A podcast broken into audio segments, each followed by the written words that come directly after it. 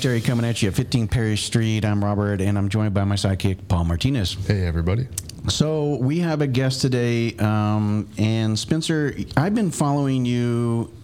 I think for just probably the last three or four, maybe five months or something of that nature, and uh, but I was uh, I was stalking you for probably longer than that, and it was one of these things where I think somebody turned me on and said, "Hey, listen, you need to go check this guy out." And uh, when I started following you on social media, there was just such a clear message and some things that you were putting out there that at times were deep, but I think also were great coaching and mentoring uh, pieces to it. And it's like, you know, all right, well, at some point, I'm probably just going to ask you. Um, you know, to come on this show, and it was just more of what was the right timing. So I'm glad you're here. Um, glad everything worked out, and welcome to the uh, podcast. Yeah, thank you for having me. So we're going to get into the very beginning, though, because I'm. You mentioned to me off air that you came from Nebraska, and is that where you were born, or just where you were raised? So what Yep, was the yep, story was, there? um, so my dad was in the Air Force for 23 years. Okay. And I was born in Bellevue, Nebraska. There's a um, Air Force base called Offutt, um, right right down the street, maybe five or 10 minutes down the street. So he. Um, Actually rejected his, I think E8 or E9 promotion so that we could stay there. Because I think by the time he was ready to retire, I was like a freshman in high school. My older brother was a senior, and he's like, "All right, I could take my promotion and leave. We'd probably have to PCS somewhere, finish my time out there. And he he rejected that and said, uh, you know what, I'm going to put my family first and reject it. Stayed, I think, retired as an E7 or an E8. And um, yep, we stayed there my whole entire life. what was his MOS? What, what was he doing? Um, so I don't know his MOS or how it works in the Air Force, uh, but he worked on the same plane called the E4B.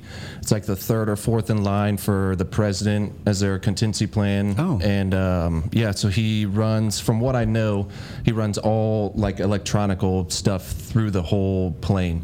So if anything, he know like I've been on there one time after his reti- retirement ceremony, and he was like, "Yeah, dude, I know where every outlet on this plane is," and I was like. That is insane. That is insane. He's like, this is. I wasn't in the military yet, and he's like, when you get into the military, like you're gonna know your job just like this, just in a different world. And I was like, that's that's pretty awesome. Yeah, I has uh, I have a, a son-in-law whose father, or I'm, I'm sorry, son-in-law whose grandfather was in the Air Force, and now it's making me wonder what it was that he did. He was a pilot, but I I now wonder if he was there and your dad was doing that. Maybe he's never talked much about what he did, mm-hmm. you know, a whole lot. So I wonder if it was something like on occasion he did some things like Secret Service, flying Yeah. the president, doing whatever. yeah, I mean, I've thing. I've never I've never really heard my dad talk about yeah. anything at all.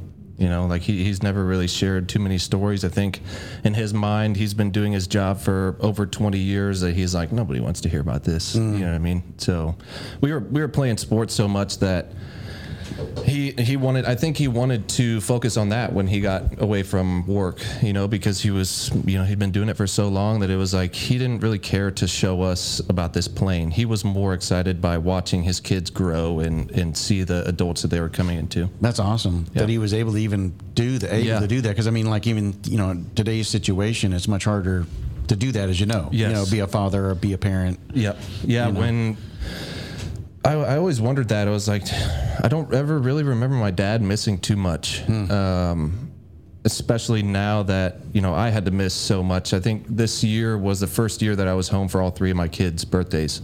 So it was like, damn, how did like dad? How did you do it? Twenty three years, and I guess I don't know. He knew how to pull strings or do something. He did something right. You know, he didn't miss very much. So Now- and still did his twenty three years. when when was it that he retired in relation to like you graduating high school Um, I believe I was a freshman, freshman or, or sophomore in high school, and um, yeah, I think I think he just I think he had an opportunity to go overseas for like eight or nine months, um, and it was going to be a huge. I think he was going to miss my basketball season, my football season, and he was like, no.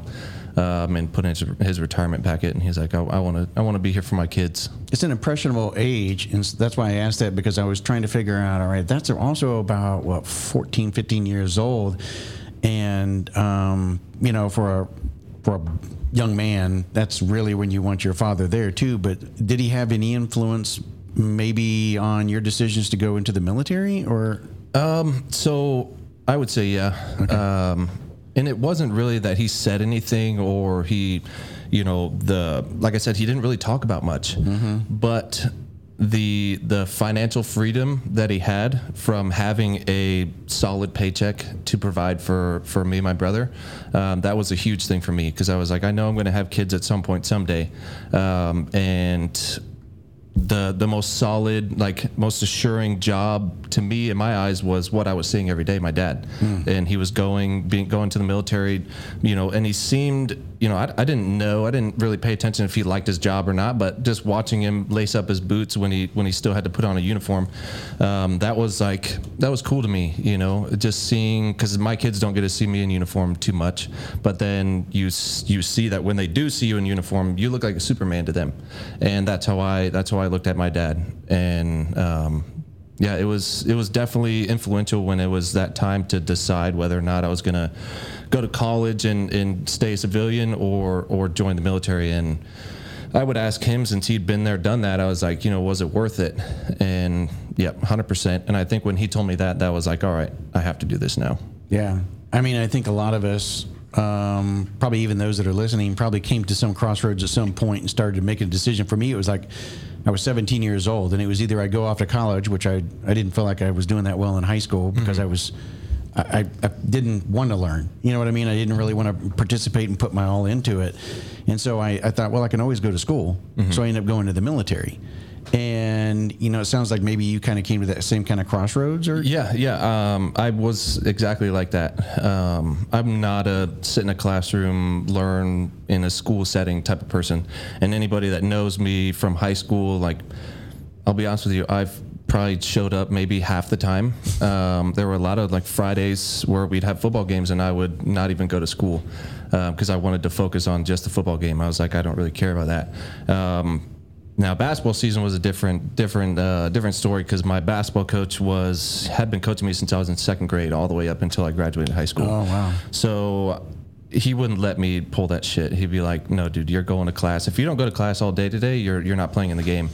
But exactly like I I knew that when I was going to college, um, so I got recruited. I walked on to Nebraska for football, and that summer going into it, um, Who's coaching then?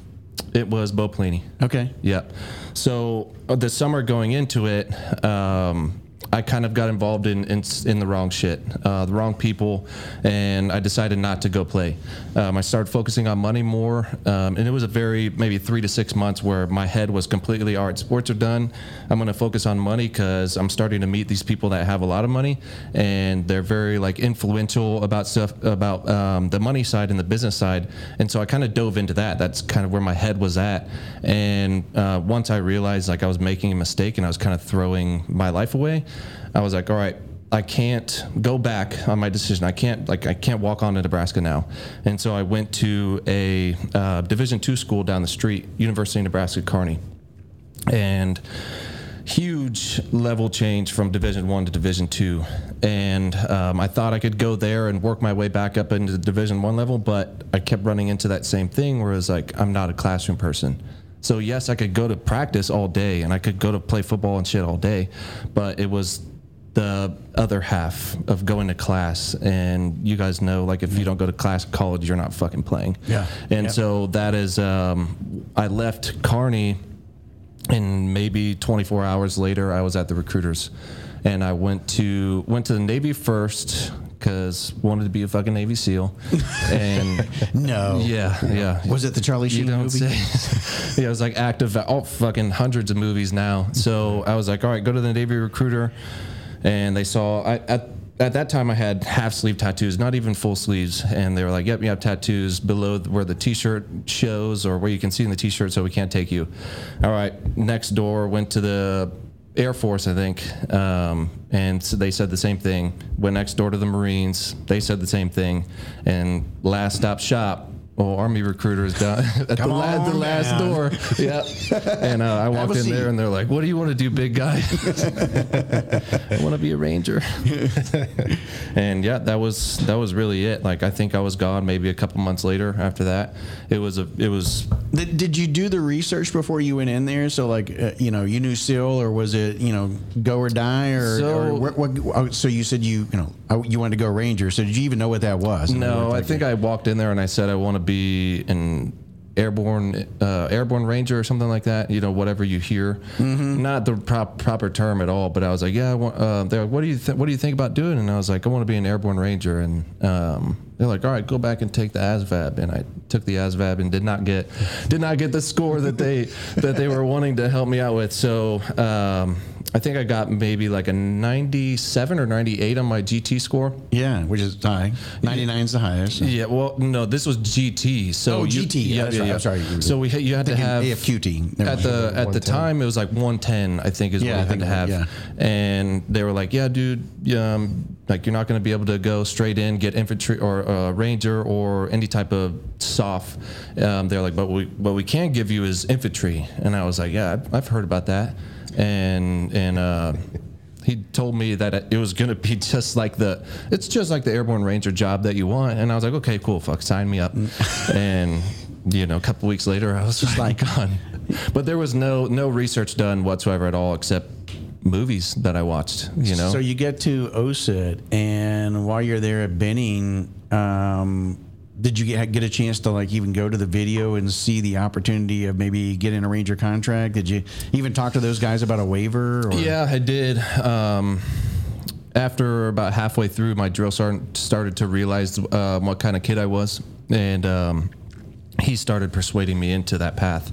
And um, the problem was was that GT score. So he's like, I can't, I can't really help you. The best thing I can get for you is an airborne contract. But it had been 30 days. Okay, this is my old recruiter side coming out of me. So it had been 30 days since you took the initial um, ASVAB. So if I'm not mistaken, unless things have changed, you had the opportunity, if somebody would have known better, to give you another retest.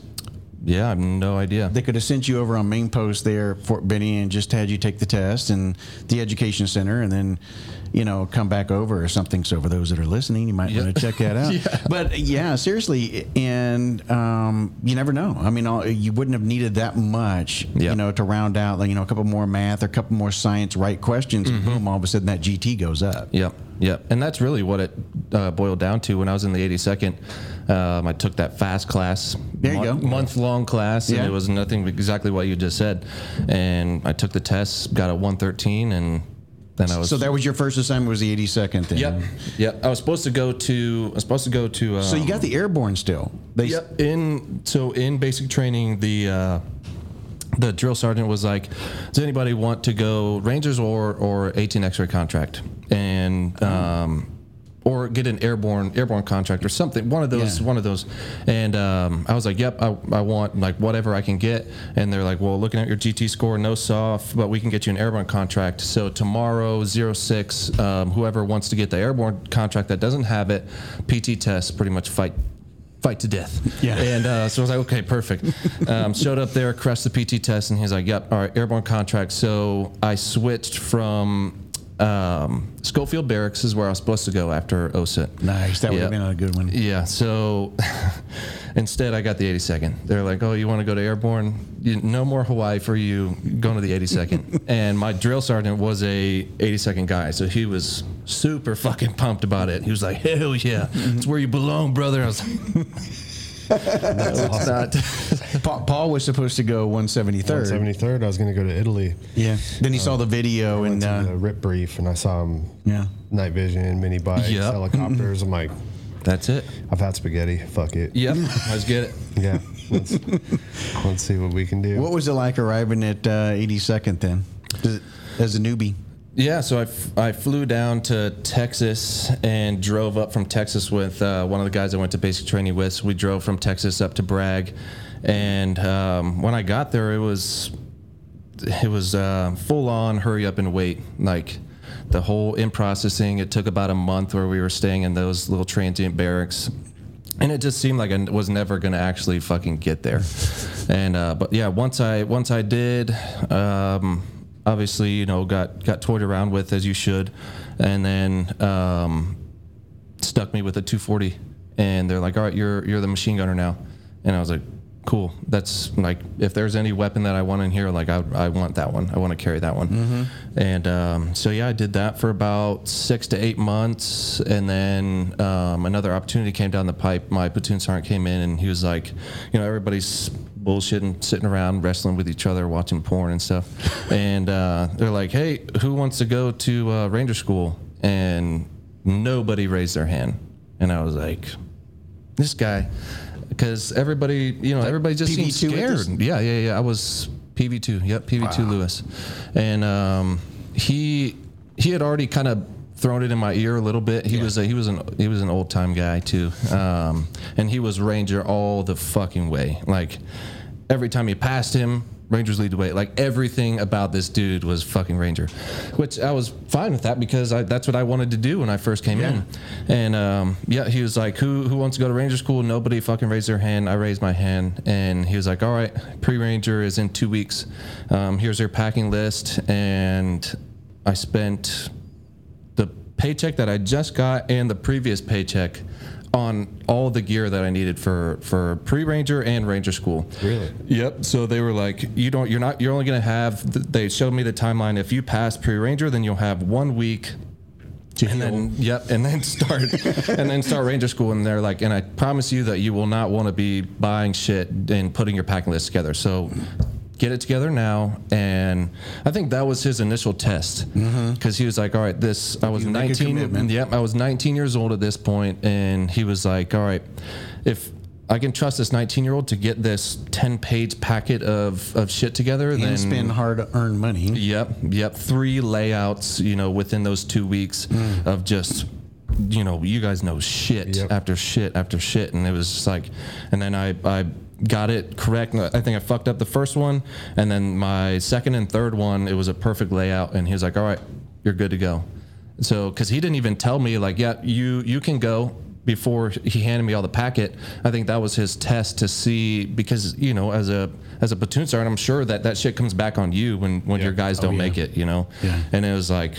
I have to. I cannot. This is the one guy that I cannot let down. You know what I mean? It wasn't. I wasn't doing it for anybody else Yeah. except really for him because he gave me that opportunity. You know, I thought I was gonna have to wait like four or five years to even get the chance at going to ranger ranger school, and um, he gave it to me, and I saw everybody else kind of just fold, tuck their little tails between their legs, and I was like, dude, fuck it. Like if the way that the way that everybody acted was really why I wanted to go. A huge reason why I wanted to go because I was like, this is something that nobody really wants to do. You mm-hmm. know, so fuck it. Like I.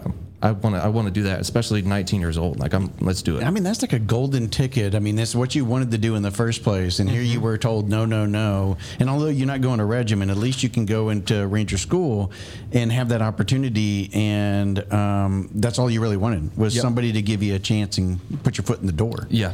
And, Yeah. and once you got that chance, you seize the, the opportunity. Yeah, because the plan um, at that point, I was still going back and forth. Do I want to go to 75th, or do I want to go to um, go to group, or not go to group, but go enter that selection? Um, because I was like, you know. I'm 19 years old. You know, if if I would have got a good score on my ASVAB, then I would have went to red. I would have signed an Option 40 contract right there, no doubt in my mind. Like, because that's that's where I wanted to start off with. I didn't I didn't join the army being like, oh yeah, like like Green Berets signed me up. Like I was 19 years old. Yeah. Like there's no fucking 19 year old that that, that deserves to fucking be in, in group. You know what I mean? In my eyes, the way that I saw it, you needed a lot of fucking experience because the pictures, the the Green Berets that I was hearing about were 35 plus year old guys, and I was like.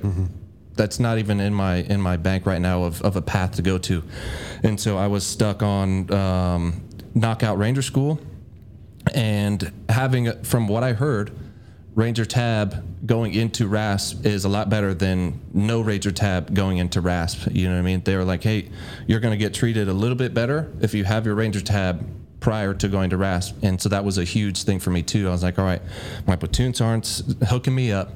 Um, it goes kind of along with the path that I'm trying to go down. Um, and then once I once I got my my Ranger Tab, um, I was married for maybe a year, and so I started talking to my wife. Like, all right, we started looking at you know three, five, ten years down the road, and where we want to where we want to be at. You know, we want to have kids and stuff like that, and um, we had already lost we had already lost uh, one baby, our first first miscarriage during Ranger School, and so that kind of had our wheels spinning a lot um, about the whole family piece. And uh, we just kind of talked for maybe one or two weeks after I got my GT score up and my Ranger tab. All right, what path do we go down? Do I go to 75th or do I go um, to SFAS? And after a couple weeks of talking, that's when we decided like that uh, we wanted to try out the SFAS and then stay at Bragg for the two years for the Q course because her family was in Raleigh, so it was it was super easy. So that that weighed a, a big thing too. Is like all right.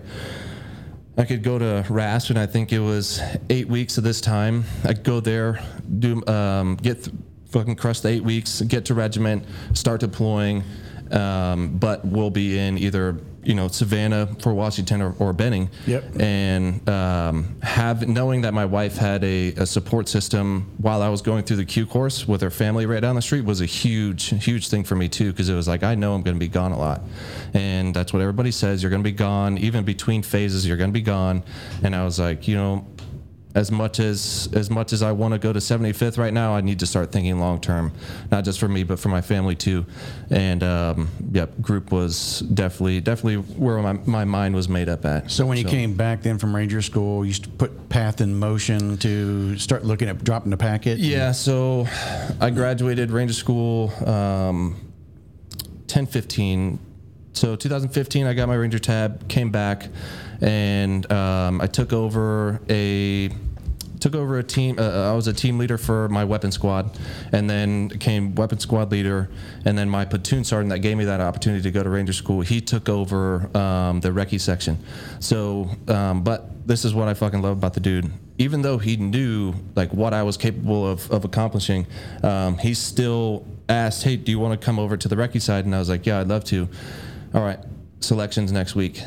And you know what I mean? It wasn't like, oh yeah, you've been to Ranger School, so Yeah. fucking, oh come on over, buddy. Yeah. We know each other. You know, this dude was, Like by the book. yep, yep. You are no fucking different. Mm-hmm. And um, he's like, all right, we're doing a, a selection for recon next week at seven days, and it was literally seven days of pre-ranger all over again, and it was just, it was awesome. So I did, I finished my maybe like last six to eight months in the 82nd with him up at the scout platoon.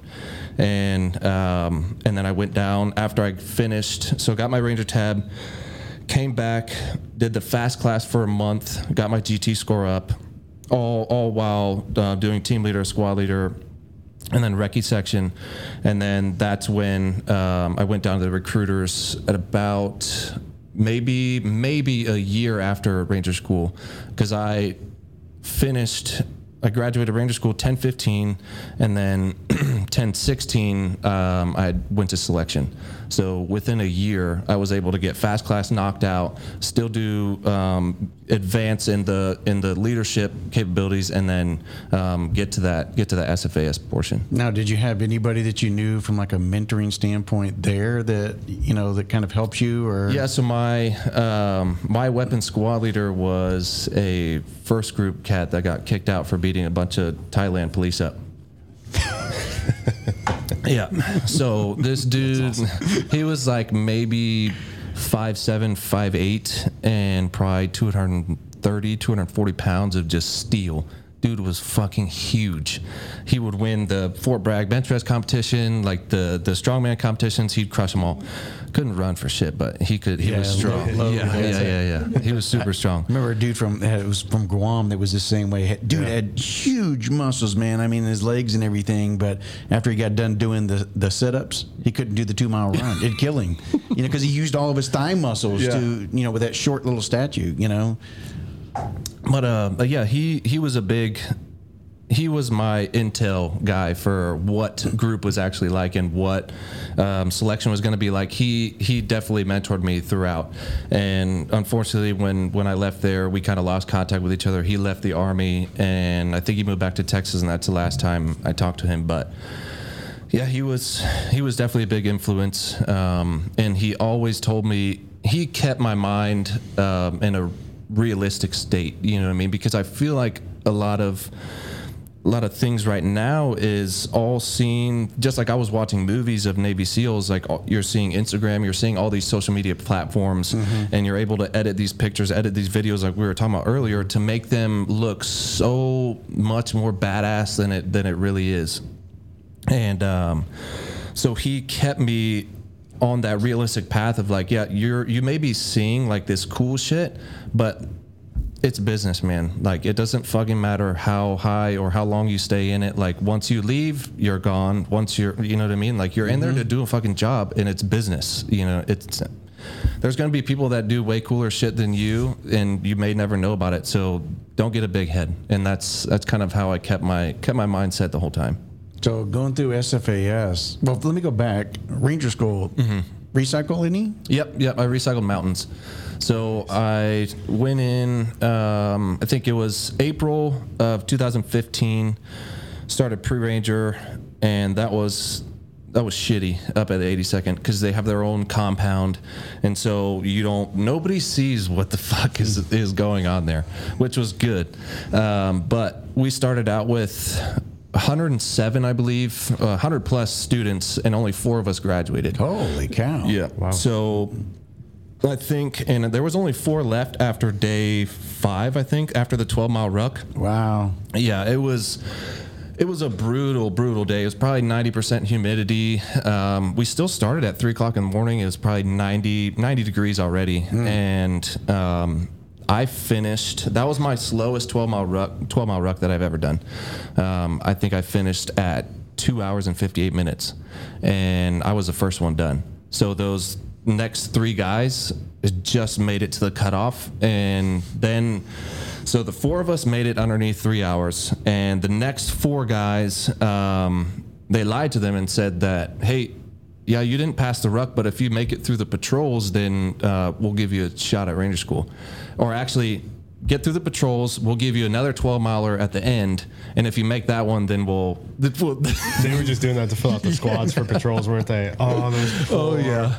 those Oh, yeah. poor souls. Yeah, so we finished we finished our patrols out, and uh, the day of uh, pre-ranger graduation, they brought four packets out and told the those other four guys like, come back next class.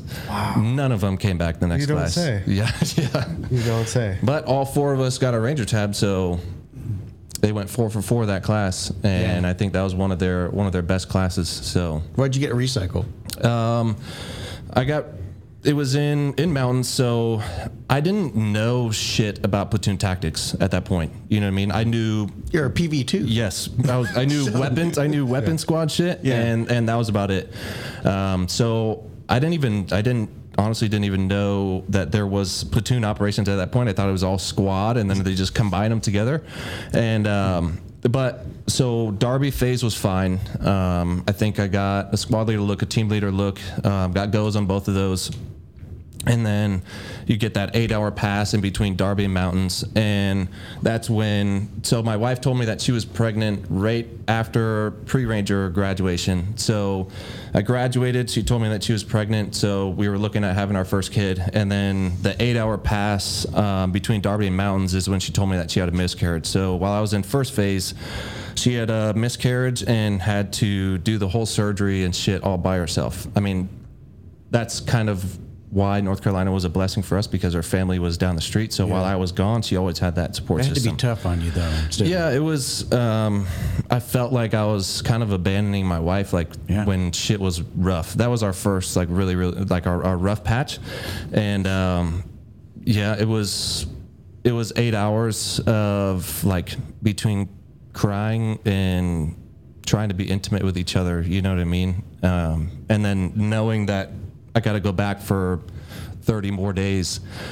Um, yeah, it was it was rough. So going in, having that happen, and then go into um, something brand new at a platoon level tactics, and your head's not clear, um, it's going to be pretty tough to um, absorb all that all that knowledge, and that's what I struggled with. Uh, my mind was completely in a different place.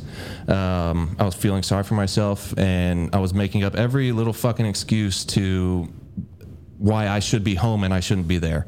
And so I got recycled, and I called my wife and told her I was like, "Hey, I'm fucking done with this. Like, um, I shouldn't be missing out on being there for you. Like, I'm your fucking husband. That's why we got married." And she told me like, "You're not allowed to come home um, unless you get your Ranger tab." She's like, "I know that." I know how bad you want it, and think about all those times that I let you read the fucking Ranger Creed to me, or how many how much studying that you did. She's like, I will be fine. Like, stay there, get your Ranger tab, and that's what I did. Stayed there. Um, it was like a, I think seven or eight day um, recycle period. So that was really the worst part, dude. That was that was the worst but best part. What was what was the worst?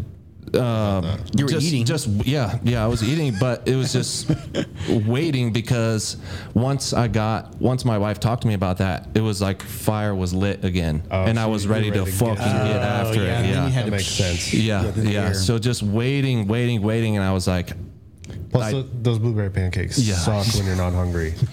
They're awful. so we had we had access to the uh, not the Gator Lounge, what the overhang. Yeah. Yeah, so we had access to that all seven days, and I th- it was some I can't remember what it was, um, but I think they all went on, on block leave, and so it was just like a couple cadres wives that stayed back, and they were just handing us Snickers and shit. It was awesome. That's pretty awesome. yeah, man. yeah, it was good. I got I, I probably gained like 15 or 20 more pounds just in that seven days. Yeah, I believe it. I was I did the same thing. I recycled in Mountain Phase. Yeah. Day one of patrols, and then I had ten days just eating blueberry pancakes and doing PT and Yeah. putting snacks in the ceiling tiles yeah. yeah. later. I had, and, and honestly, the the real reason why I was able to do so well after that happened was because of the holdover cadre that was there. There was one guy, I can't remember his name, but he dedicated that seven days of of uh, recycle period to us. He was like, I don't care about going home. You guys seem like a pretty good group of dudes here. There was only like nine or ten of us. It was pretty small. So let's get this shit figured out. What are your questions? And we just hammered him with questions, and he stayed there whiteboarding shit, you know, bringing us out doing PEs, practical exercises, just doing all this stuff. And, and that to me was um, a leader. You know what I mean? He, like, like I said, I don't fucking know who that dude is. He didn't know us whatsoever at all, but he he took that extra step, you know, for us. And all ten of us that got recycled, we all ended up graduating. Wow. So, yeah. No more recycles after that uh, from by any of them. then? Nope. Okay. No. I think there was one or two guys that got caught fucking grazing or something in, in Florida phase or some dumb shit. But Yeah. yeah, he that guy all every single second that he took with us was worth it because Don't know his name though. no, I can't remember his name. You know, but that's the impact sometimes that as NCOs or as leaders and stuff we end up putting on people that we don't even we didn't realize the impact we made. And mm-hmm. maybe or maybe not, he he'll listen to this podcast and hear that, you mm-hmm. know, and think back of maybe he won't remember you spe- uh, specifically, but he might remember a time. Yeah. You know, and I think that's what's so important as leaders is that we recognize that um, you might be given a moment. What are you going to do with it when that time comes where you can pass on and maybe motivate some young soldier to to do something? So fast forward, we go to we get to your SFAS. Same thing. Were you able to go all the way through this time uh, with the SFAS or? Um, yeah, with the with the Q course, yeah, Yeah. I went I went straight through. Yeah. So we uh, it happened. It happened. We lost another baby. Um, so she told me that she was pregnant before going to SFAS, and went through SFAS Wow. thinking like, all right, fuck this time. It's you know it's gonna work out, and. Um, Yep, got home um, after selection, and and she's like, "Yep, we lost lost another one," and so Wow. um, luckily though we had block leave like right after I got back from selection, so Yeah. we were able to take the time to, um, I guess, get closure on it. You know what I mean? Yeah. We we had time to go figure out what the fuck was going on. Like we were like, what, why? You know what I mean? Yeah. Um, just doesn't doesn't make sense on why we get it was I think both both babies were like I don't know 12 13 weeks same exact time and um, but we had that time to get things figured out and you know we've got we've got two kids together now so both of them both of them were fairly easy births so we just had we just needed some time to get it figured out but uh but yep so I went through selection maybe a year after after Ranger School, and and then I started the Q course three months after selection. Okay. Right after right after holiday block leave started in January, and I had to I had to do. Um, the soft basic leaders course first because I hadn't even gone hadn't even gone to BLC yet. Oh, I was a, a team. I was a weapon squad leader. Hadn't even been through basic leader course yet. Um, had a ranger tab, but I had, didn't go through the big army school, so I had to hit BLC first. Yeah, yeah, you had to. So you had to go through that, um, which I lucked out again. That is the best BLC course because they're like, all right, all this shit that doesn't really matter, we're not going to do it. You know, I'm not going to sit here and make you guys watch, you know, videos on videos on videos. And that that was really good because if it wasn't soft if it wasn't that then you would have had to sit through all that. And that was a big reason why all I was hearing the reason big reason why I uh, went to selection in the first place is because they were saying it's you know it's big boy rules now and that's what I was chasing. I was I was chasing big boy rules. I didn't want to do the, the dumb shit anymore, and um, that was a that was a good confirmation that I was in a big boy rules type of setting when the the instructors were carrying themselves the way that they were carrying themselves, and we were still at the lowest level. You know, getting just getting our foot into the door in this in this community, and uh, they were super professional um, it was definitely big boy rules at that point, uh, which got me super excited for the rest. And I was like, I'm, I'm not trying to stay in the Q course for any any longer than I fucking need to. So um, I dedicated all my time to that. Um, when whenever we had breaks in between phases, like I would try to get as much intel as I could and, and um, get the guys together. And um, there was a lot of other good dudes I went through the Q course with that were on the same page. Like, hey, we know that um, you know Afghanistan's coming to an end, um, or we're kind of on the the end tail of it. Uh, we need to get this shit done like now. We don't have time to recycle, and that was kind of our mindset as a class. That like if we wanted to get um, our piece of the pie, that we needed to, we couldn't bullshit. This is like what 2017. Yep. Okay. Yeah. Okay. Yeah. So, to, yep, January 2017 is when I started BLC, the Q course. Okay. Yeah. Seventh. Why seventh? Um, I think my choices were Did you did you what did you pick a particular language or how did you do on the what was it the DLAB or anything or oh, I hit C for every question. Like I, I wanted to get I, I wanted to get Spanish because a I'd taken Spanish in, in high school before, so I I kind of felt a little bit comfortable Yeah. with it, and I knew that I could knock out six months of it and and pass the score. So I just C C C C C, and uh, they were like, yeah, you're dumb. We'll give you we'll give you Portuguese. I was like, damn it, I didn't even get what I wanted. so they gave me they gave me the Portuguese and. Um, I think my first one was seventh group. I don't know. I don't know why. I think the reason why I chose seventh group was because um, I had heard that it was just a remote location, or they were off on off on their own, doing their own thing. And um, I was like, "What about the other groups?" And we looked at third group. Is at Bragg. Is huge, you know, army installation there, and it's like, all right, let's go seventh group since we'll kind of have our own thing, and that definitely has its has its pros and cons for sure. Um, but and then fifth group because I was like, all right, if I'm not going to go down to Florida and be there, then fifth group is going to Middle East all the time. Like that's their AOR. Let, let's go there. And they gave me Portuguese and sent me down to Destin. Well, there are worse places to be. I mean, I actually grew up around in that area and uh, talk about it. But um, when you got down there, what was it like for you in, in getting into? I mean, now you, it's culminated. Now you have your Ranger tab that you want. You've gone through Q. You know, you got the Green Beret. You know, you got the tab. Going down there, wh- what was it like walking in? I mean, obviously, I was scared. I was nervous. Like, um, you hear so many fucking stories on like everybody's experiences walking into the team room the first time. Like, you're like, is am I am I gonna have that story where it's like we're all gonna be fucking boys, or is it gonna be like, hey? You only brought two cases of beer. Like, crawl to the PX and get through two more cases. Am I gonna have a team sergeant that's like, "Hey, fight this dude so we can see how like how real you are like what what is it going to be and that was that was really the only thing i was nervous about is like all right what what fucking lane am I gonna get on this one? And uh, luckily it was nice. Um, I was in the B team doing some in processing, and my team sergeant walked in, and um, he called me by my first name, and um, he asked if I had a ranger tab. Said yeah, and you know, after that, he was kind of laid off my ass a little bit because he didn't even have a ranger tab. So he was kind of like, all right.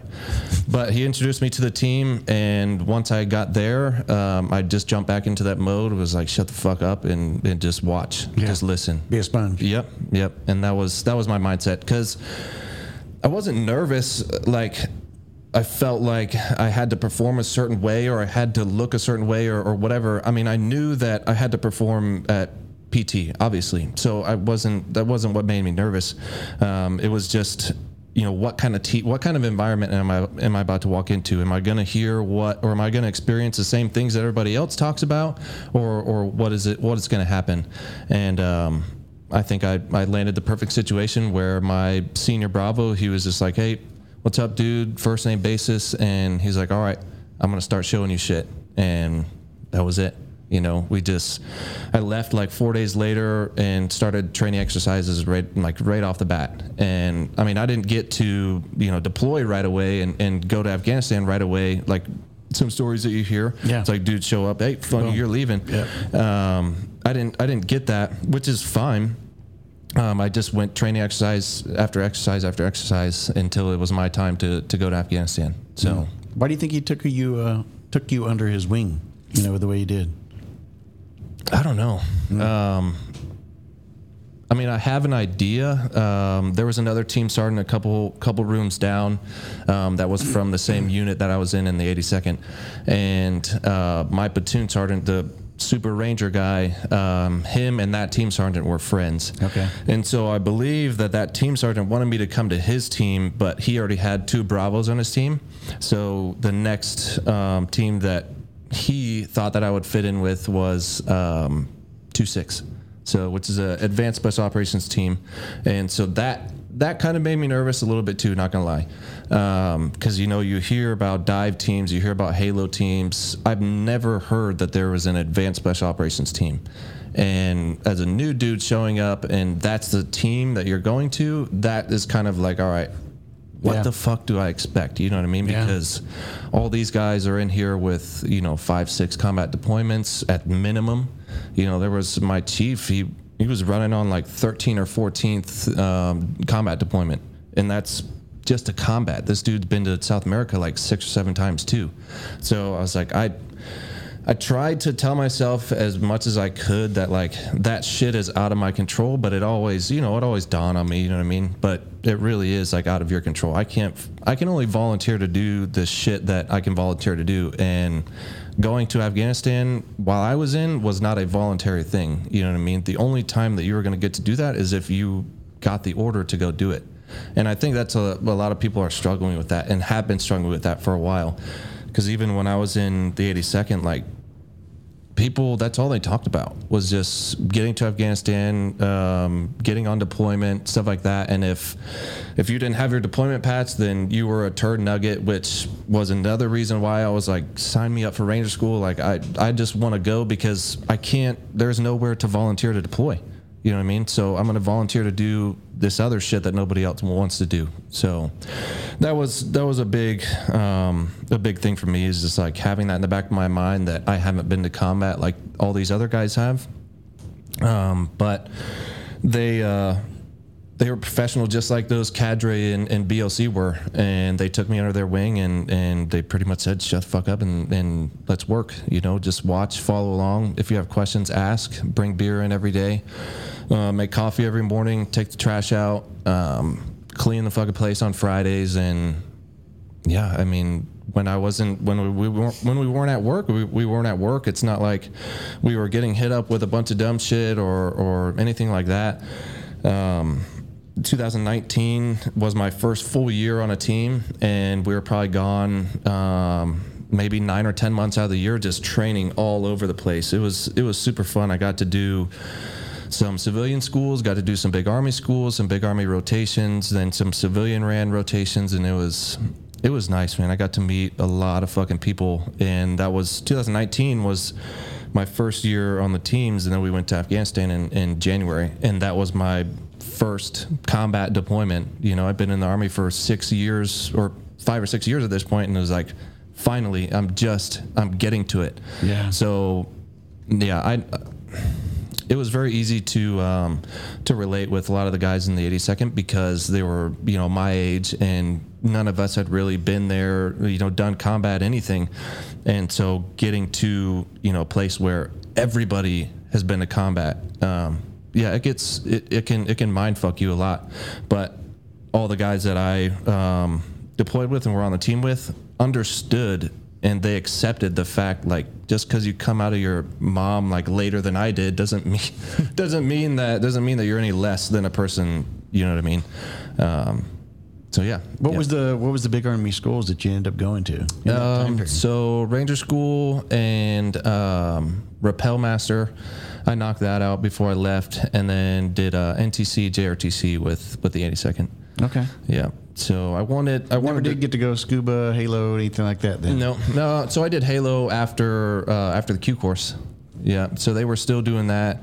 Um, so I graduated the Q course in uh, November November of 2018, and then or actually I did free fall in November 2018. So I'd finished um, language up in October, and then November did that, and then went on block leave, uh, moved my family down to Florida, and then started teams um, January of 2019. Yeah. How?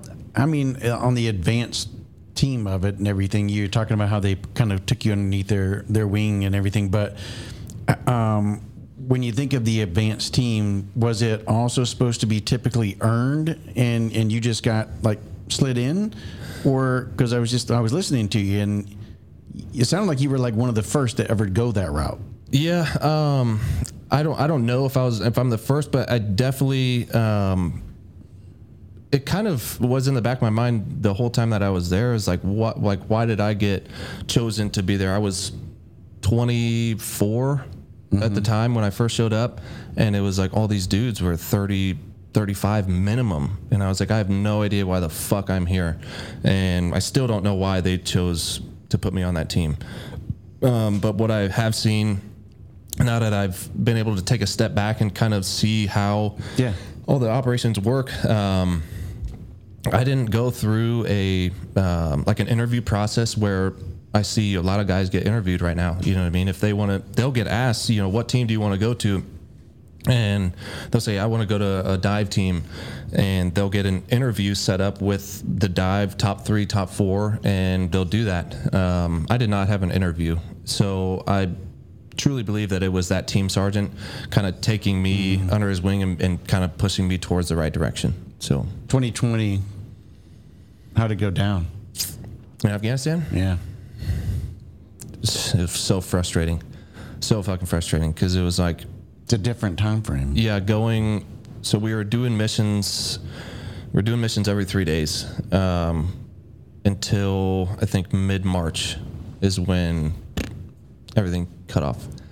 Um, yeah, it was it was very very frustrating because seeing how much work um, that still needed to be done, um, seeing all the work that was done just diminish right in front of our eyes, um, and then to to pretty much be told to sit on your fucking hands, can't go home, but you can't do your job either. It and then yeah, it, it was it was very frustrating. Um, and I think the guys that had been there 10, 12 times, Yeah. it wasn't frustrating, but I just destroyed my body for five, six years to get to this get point, to that and point. then now you're going to tell me to sit on my hands when there's work right outside the gate to be done, you know, and we have already been out multiple times. Like we know that there's work to be done. Um, but yeah, I don't, I don't know. This this stand down was mostly for cor- coronavirus. Yeah. Yeah. So once, You get once, shot at, uh, you get blown up, man. right, right. Yeah. Don't catch that Wait, I, coronavirus. I, I guess I didn't put two and two together. yeah, Yeah. That was, that was March 2020. yeah. that So was you're when. so you're quarantined yeah. So in Afghanistan. Luckily, I didn't have to go that far. Um, I was at a I was in an outstation, and so there was maybe like I don't know, eighty to hundred of us out there. It was just us, our SF team, um, and then the 82nd was there with a platoon or platoon and a half maybe. But yeah, we were taking rockets, you know, the whole the whole shebang, um, and then it was just like a light switch went off. Um, no more work, but you can't go home. Um, you know, this is what you're seeing right now and what's going on right now. Um, my whole team saw this happening um, last year. We talked about it the last three months that we were there with our sitting on our hands. When we leave, like this place is going down um, way faster than what anybody thinks, and it wasn't just us saying that. It was all of our partner force that we were training and fighting with. It was all of our interpreters that we were training and fighting with. I can't tell you how many times the interpreters came up to me or my partner force guys came up to me telling me that they're going to get their heads cut off. Please help me, like, get me out of this country. Like, I have kids, I have a wife, all this shit. And I would do it. Like, I would push the paperwork up, anything that I could try to do to help. And my team was really, really good on that because we knew we knew what was coming. We, we were watching it. You know what I mean? We were watching our our partner force get killed night after night after night, um, right outside the gate, and it was yeah, it was frustrating. And um, that is honestly like a big reason why uh, I decided to take the med board was because you know I just crushed my body for five and a half six years, and then to be there and just not be able to do what the fuck I, I like all this knowledge that I gained and everything. Yeah, it was it was just it was really frustrating.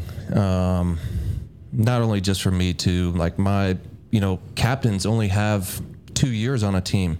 My captain was l- just losing his mind because he was getting hit up every single night like help me help me help me all these afghans getting killed like help me help. and it was just like we couldn't do anything it's frustrating super frustrating Were you able to get any of your interpreters out? no so Do you guys have a, any essay on them now? Or you guys try? to i have that? i have a couple buddies that are there right now trying to um, trying to sort it out. Yeah. Um, but dude, it was like one of my um, National Mine Resistance Group commanders, um, Afghan. We were his 23rd Special Forces team that he worked with. Wow.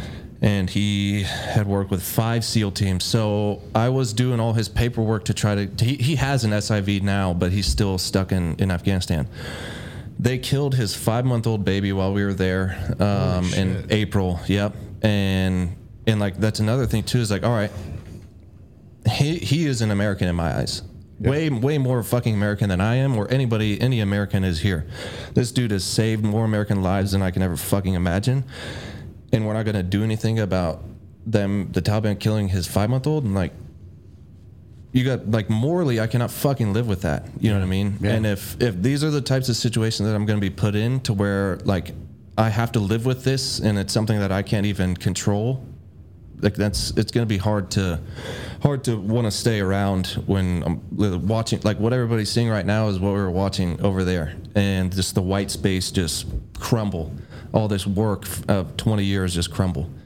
And uh yeah, like my that uh that that NMRG commander, he he he's probably detonated over ten thousand IEDs just for Americans. Because you know those those NMRG guys they don't they don't clear IEDs for for Afghans.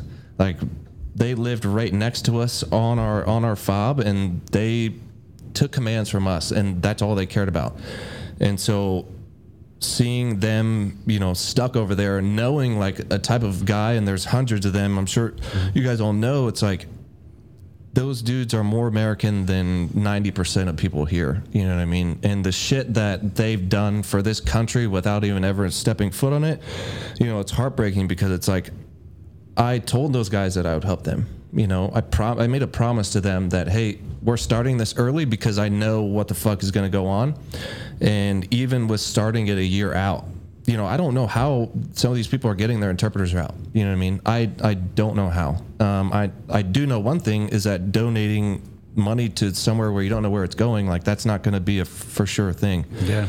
And so, like right now, you know, being in this in this med board status at the very very end of it, um, it's extremely frustrating because I have friends that are out that are going over there to do work and extract their their their personnel, and it's like I can't, and that is like, but I can't. You're in that limbo Yeah, phase. yeah. I'm I'm at that point where it's like I can't because not because I need to do army things, but it's because the the healthcare system has taken so long to get me out um, that I'm not only missing on an opportunity to get my Afghans out, but I'm also missing, you know, my six year old, seven year old's life. You know, for the past year, I haven't been there for what? Like, I, I haven't been doing, but yeah, it's the, the whole Afghanistan thing is frustrating. I've got three, um, three guys that I'm trying to get out that I, I can't, and they're just sending me videos of um, right outside their door, just Taliban checking every single person, looking for any type of government anything any english on their phone they're taking them and just getting rid of them so it's it's super frustrating It's a, and it, it was avoidable, yeah completely 100% avoidable. yes The fact that you started seeing this a year ago. Yeah. Over a year ago. Oh shit, man! Ten years ago. Mm-hmm. Yeah. I, I in 2009 there was some some intel, some stuff they'd worked up that there was kind of floating around, and I got I got my hands on some of it, and you know there's a report in there, and the angle was that the Taliban, most of the old guard, had been killed or died of natural causes because they're old, and the new guys coming up were becoming more temperate and moderate because they were being housed by host nations and they couldn't operate freely in Afghanistan. And you know, I saw that, and I saw a few other things, you know, come down the pipe, and I'm like, we're going to give this back. To like, we're going to paint the picture that the Taliban is moderate, which is fucking not accurate at all, and they're going to get this country back. And everybody that helped us in the meantime, they're fucked. Like not a little bit, not kind of, not like your life's going to be hard, not like not like North Korea political uh, adversary fucked, like biblically, you're done. You, your family, the next generation, and in a bad way. I mean, ten years ago, man, yeah because yeah we kept kept just giving back the same ground. Like, how many times are we going to take Marja? How many times are we going to take Musa Qala? How many? Like, how many times? So why, why are we giving it back? Yeah. You know, Political. it's it's just some guys with some AK-47s, man. yeah But they're was- dedicated and determined. Yes, and the not done. the biggest thing, um, which was also frustrating, and I'm seeing it a lot. How, you know, they're saying that Afghans like didn't didn't want to fight and stuff like that. They they don't want to do that. It's like, dude, I, I'll tell you what. All my partner force Afghans wanted to fight. You know who didn't? The Afghan commander. You know what I mean? Who Because told them to lay their weapons Yep. down. Yep. So all those, you know, that that leadership is what, and I think it's across the across the board. It's like the leadership, especially in in that country, was you know they were they were they were quitting uh, before all this was going down. Um, they had a plan. This is they've been having this plan because we we would literally hand them i would hand them routes you know target packages when we weren't allowed to go out and i was like hey you hit this like you guys won't get fucked with tonight wouldn't do it and it was just like man i can only we can only help you guys out so much you know what i mean? But it was it was crazy because we'd be going over um, every now and then we'd sneak over to uh, me and my captain we'd sneak over to the um, partner forces place. It was right across the street. And every time we went in there to talk to their commander, he had like a new couch or a new TV or new shit. And my captain and I were saying, like, dude, this motherfucker is smuggling. Like, he's taking their money. You know, we were getting reports of like his soldiers were getting paid and stuff like that. And I was like, these dudes are just begging for stuff. And it was like every time we went in there, new things, new stuff. And it's like, Well, and that's hit the mainstream media at this point. They, you Mm-hmm. Yeah. know, the senior military leadership was just lining their pockets. They're taking pay. They're taking bribes. You know, I mean, it's Yeah, I think the uh, the biggest thing though for you, I can definitely hear it within your voice, is that you spent all this time wanting to do the very thing, you know, and working. It's not just door kicking and stuff like that, because as a uh, special forces soldier, you're getting the opportunity to train, to mentor, and coach. You know these individuals to be able to help defend against some enemy forces out there. That's the whole, you know, charter, the whole mission and yet you, you don't ever get that opportunity to do it and you see the opportunity or the failure in front of you because mm-hmm. still an opportunity like you said mm-hmm. and yet you're you're being held back just like we're watching on the videos you mentioned the videos of American forces being directed not to do anything mm-hmm. while our you know um, foreign friends you know whether they're French or British are going in yeah and getting their people and bringing them to the airport rather than waiting for mm-hmm. Americans to get to the airport. Mm-hmm. Yeah, that's what that's what I don't understand is like I have I have hard locations on where um, the three guys that I need to get out, but there's no Americans that are gonna go get them. But you can't fucking leave. Like they, these guys cannot leave. They know where the, fu- they know who they are. They have pictures of them. They have all this shit, and they know. So if they, if they leave like whatsoever at all, they're, they're done. And so it's like super frustrating. Um, but yeah, I noticed big time on that deployment. We caught um, one of the one of the bigger commanders, Taliban commanders there in our region less than 24 hours, um, he was released. And I was like, hmm, we did all this fucking work, all this fucking work to get this asshole. And now we're just going to let him go. What are we doing? You know what I mean? It, it started to become like very apparent like, all right, we are not going to be able to make any fucking difference here if this is what's going to keep happening. You know?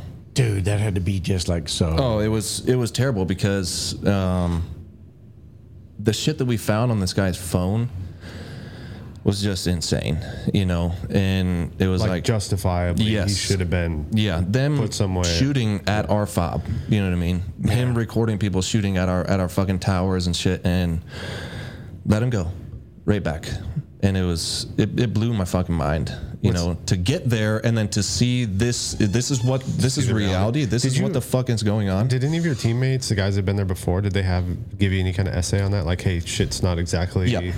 Yeah. So you kind of had. Yeah. So the, they, they were not. Yeah. My my Fox. This was his first Afghanistan trip, and so even he, even in his mind, he was like, "We're gonna let this motherfucker go." Like, we're just in what happened the next next fucking night.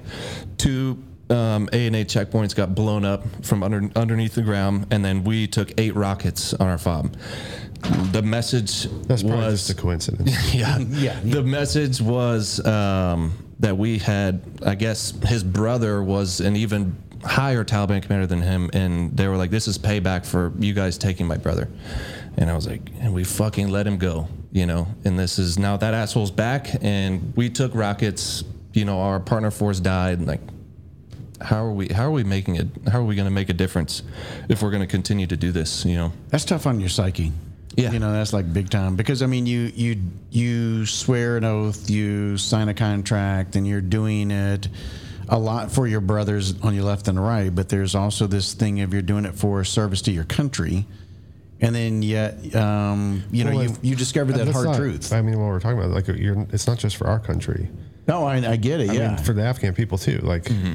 I, I, don't know a whole lot of people I've served with or they've served over there in combat roles that don't have a really soft spot in their heart for the Afghan people. Like, they're getting fucked over right now, mm-hmm. and it's mm-hmm. not but not. But what my point is that not everybody maybe saw that coming or understood that piece of it. The cruel reality is that we tend to be puppets at some point and yeah. then you end oh, up realizing that. That's what I'm talking about. Yeah, yeah. And when that hits you, it hits you hard. Mm-hmm. You know. Yeah, yeah, I see what you mean. Yeah, when you realize you're not pulling the strings. Right. Yeah. You're, you're not calling the shots. You're on the you're on the chessboard, but you're. Yeah. Right. Eight, I mean, like 82nd when they were there with us, they had no fucking, they had no idea what was going on. You know what I mean? They had no clue. So, which you know, I I feel for those dudes spending 12 months there and getting to do nothing but sit in a tower, and then you know they make close relationships with the Afghans too, um, and you know, thank God that those dudes don't really know what the hell was actually going on while they were pulling tower guard. You know what I mean? Um, but at the same time, you wanted to keep them just you know as informed as possible because you don't want to let complacency get in the get in the thing. But it was like, dude, I know that these guys would lose their shit if they really knew what was going on right outside that gate. So Yeah, it's it's one of those things where you know, as a as a soldier or as a military person, you know, you're you're looking at this whole situation and you you feel helpless and you feel like, um, you know, you want to do something about it um, because that's what we train or what we part of what we want to do and stuff is is help uh, partnering nations and yeah, it's a, it's a tough situation. Yeah, yeah, I can't tell you like the the one thing that would um, that would really really change my life is is seeing you know at least one out of the three of those Afghans get here. You know what I mean? If hey three out of three work, that'd be awesome.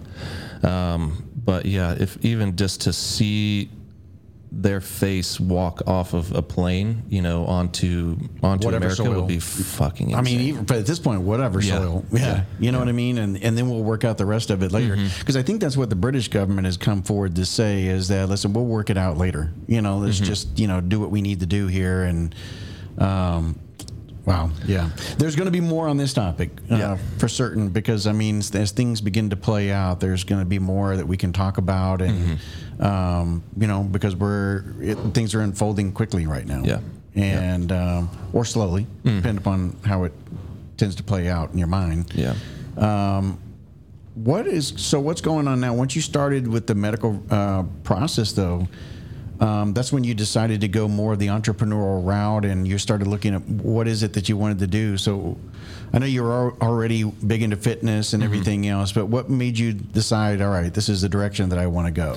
Yeah, so I I started um, I started the social media stuff in September last year. So um, I you know my wife and I were talking and we we wanted to start a business together. Um, when we moved, back to Nebraska, we want to open up a wedding venue, and so our wheels were starting to turn already. Like we knew that this was this life you know was going to be behind us real soon. Or real, not real soon, whatever you want to look at it. Yeah. you were hoping it was going to be real soon. Yeah, yeah. And so we have no idea about business whatsoever at all. Like Yeah. I'd never been to college for marketing. My wife's never been to college for marketing. Like we didn't know shit.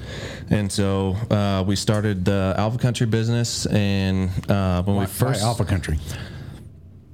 the the name of it, you know, I, I think while I was over there, um, seeing the, all the Afghans talk about America and and really like what America meant to them, um, made me realize how much of a I guess alpha country this this is everybody looks at us as like hey they're fucking number one. Um, whether it be in in war the best place to live like whatever America is number one.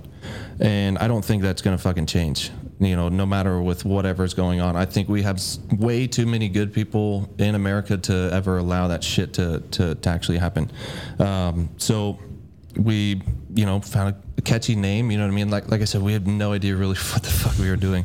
And uh, we wanted to start with um, just some some shirts or whatever. And so we found another seventh group um, veteran and was like hey can you make shirts for us? And, and then we realized that all right the clothing thing is not really what our focus is on. You know what i mean? How Yeah. can we actually make an impact?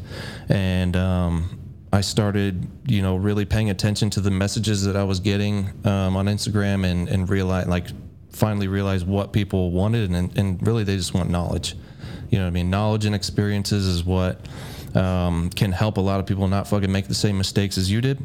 And um, so that's why I started to brainstorm what I could give back and what would not just give back for the time that I'm saying it, but resonate for a long time. And that's why I made those Operation Alpha programs. So, you know, your a phase one was special forces assessment selection um, train up.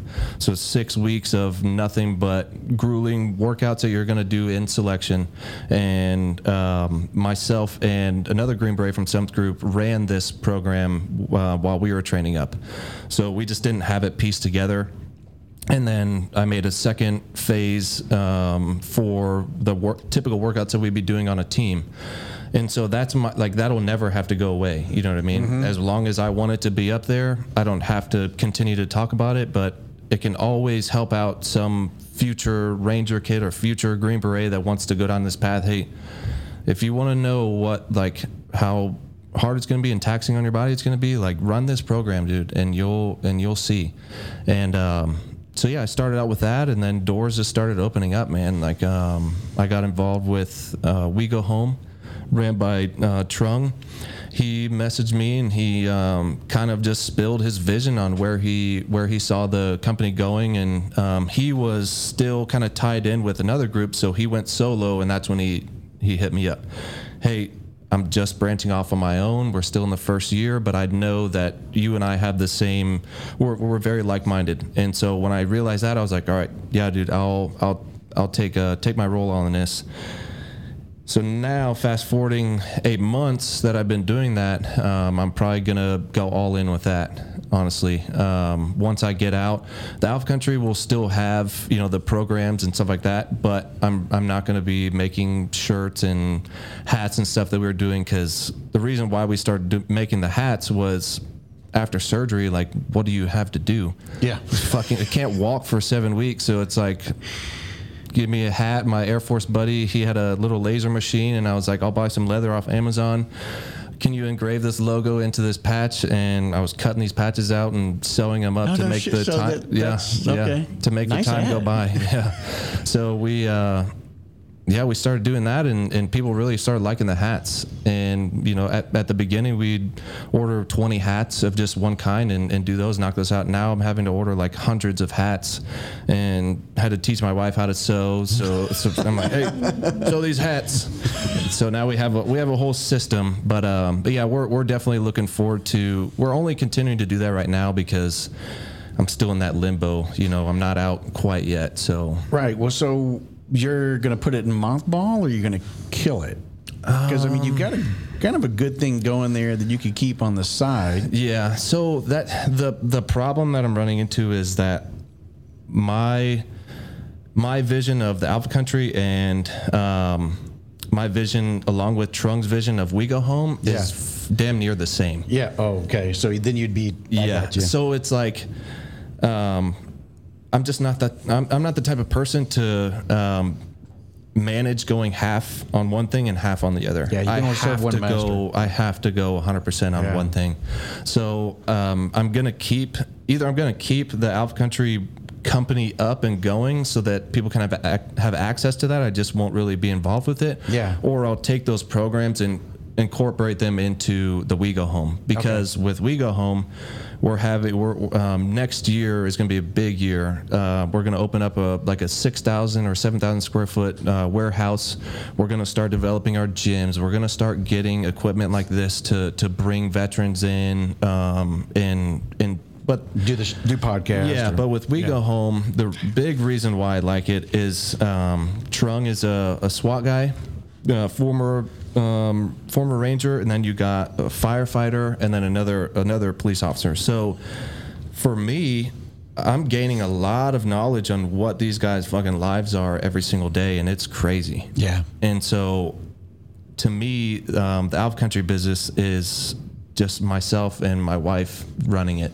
Um, with there, it's it's it's a group, it's a team forming, and so that is where I can gravitate to more than anything. You know, is, It's great that you've been able to find that because I mean, so many guys struggle in the outside, especially trying to make that transition of find that thing. yeah, And you found it so quickly, and you found a tribe mm-hmm. quickly. Yeah, yeah, and that's when I started to realize that that is what uh, that is what is happening. Um, that was a big kind of thing that I, I I wrote down is like, hey, this is kind of like the why. Um, I want to give this same opportunity that I'm getting right now to other people that are going to be getting out in the future, because I know I remember being after surgery, like sitting there, like, what the fuck am I gonna do? You know what I mean? I know that I'm gonna get out, but I have no idea what the hell I'm gonna do.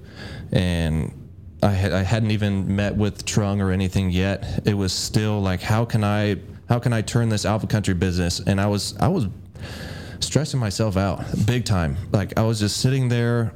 I was frustrated because I couldn't walk, I couldn't work out or do anything. Um, I had to watch the kids play outside, but then knowing that I need to figure out a way to make money for my family, like the VA disability shit, like I, I could honestly care less about that. I really don't care. I don't I don't want the military's money or the government's money at all.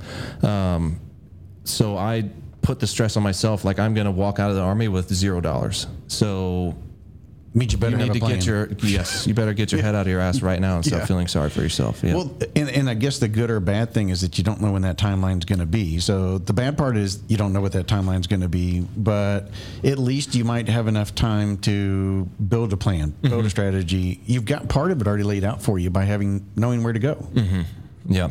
and and having still being involved in the the team life, um, a lot of my teammates are retiring um, within the next one or two years. So how, how did they take that uh, deployment? You know, coming back. I mean, did it define them or just help define their decision that much quicker? I meant to ask you now that we're on this. Topic. No, yeah, yeah, yeah. No. Um, there were some. I think doesn't matter what team you're on. There are some guys that um, prefer to kind of just be in their room and, and do their own thing, and then there's some dudes that want to be out, you know, doing shit all the time. Um, there was definitely I saw that there was some guys like were okay with not going out anymore, which makes perfect sense to me, bro, because you've done it thousands of times. You know what I mean? I haven't done it thousands of times yet. So you could definitely see the more experienced veteran Green Beret, me hungry as fuck, ready to get after it because I just spent six years training for this opportunity. Um, you could definitely see that we butt heads a lot because I'm throwing shit in the captain's face like, hey, they're over there. and they're like, hey, chill out, dude. And like, so it was, it definitely needed those type of guys to be around. And coming back here, those are the guys that are taking charge when it comes to like, you know, the, the, depression shit that's going on right now Yeah. you know those are the ones that are that are taking lead on it and talking to and, and investing a lot of time um, staying after work to talk to people to kind of make sure that their head's right by the time they go home so Yeah. Yeah, you're right, especially with everything that's going on. I mean, it was one thing when when we had um, the virus and pandemic issues that caused a lot of strain in so many different areas, and then now you have the drawdown and the things that are going on in Afghanistan at this moment, compounded with already tr- TBI's post traumatic stress from potentially you know combat situations or maybe even before military and it's just a lot right at this moment. I mean, we're hitting like the like a crescendo. Mm-hmm. I feel Yeah. Yeah, it does feel that way. it's. I didn't know if I was alone on that because I No, kind of no, just hundred feel like. Well, because nothing's so certain, right? Like the economy's a little weird, politics are weird, Yeah. foreign policy's weird. yeah You know, healthcare's weird. it's gonna Everything's a it- little it's gonna fucking take weird right now, man. It's going to take strong leaders, right? You know, Well, it's, it's really weird because it. I don't know if it was a couple weeks ago, a cou- couple months ago, but I felt like shit was kind of starting to go back to normal, and then it was like boom, you wake up the next day and it's back to being weird again. You know what I mean? It's just it's like a, it's, It's a huge roller coaster of like what are you gonna wake up to and, and see today, or what's gonna be what's gonna be the new topic today? yeah, there's a lot of a lot of uncertainty. Yeah. social media. I think um, you know you've seemed to have mastered that pretty well, but that's one of those things too that can really drag you down. Yeah, yeah. I think I honestly have no fucking idea how I was able to, in less than a year, grow that that page into fifty something thousand followers. I had I, I would You have almost like this seal following kind of thing, Right. here, but yeah, right. I mean, you it's know, like I tried to go be a SEAL before I went into the army or something. but it's uh yeah, it's it's it's weird. A, it's weird as fuck to have an Instagram and have like my face out there. Um, I don't have my name out there yet, but it's just like it's still weird. I, I would be lying if I didn't say it felt weird every time I posted a picture of even whether it was on that deployment or in training. It just feels weird.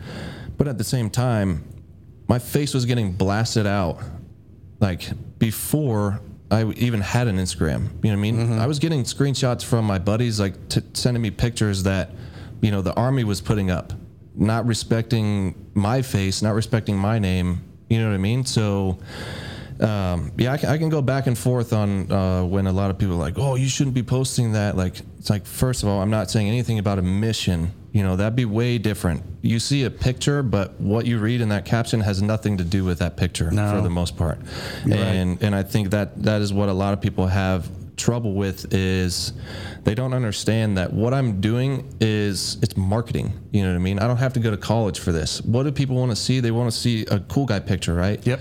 But and how am Hopefully I? they'll read Yeah, then what's below exactly. How am I going to be able to um, get into that into that community and get the message that I want to push across? I have to put a fucking cool guy picture up. I'm sorry, but you you see if I don't put a picture of uh, my time in the army versus you know a picture of of me um, sitting at the table that my wife took or something like that.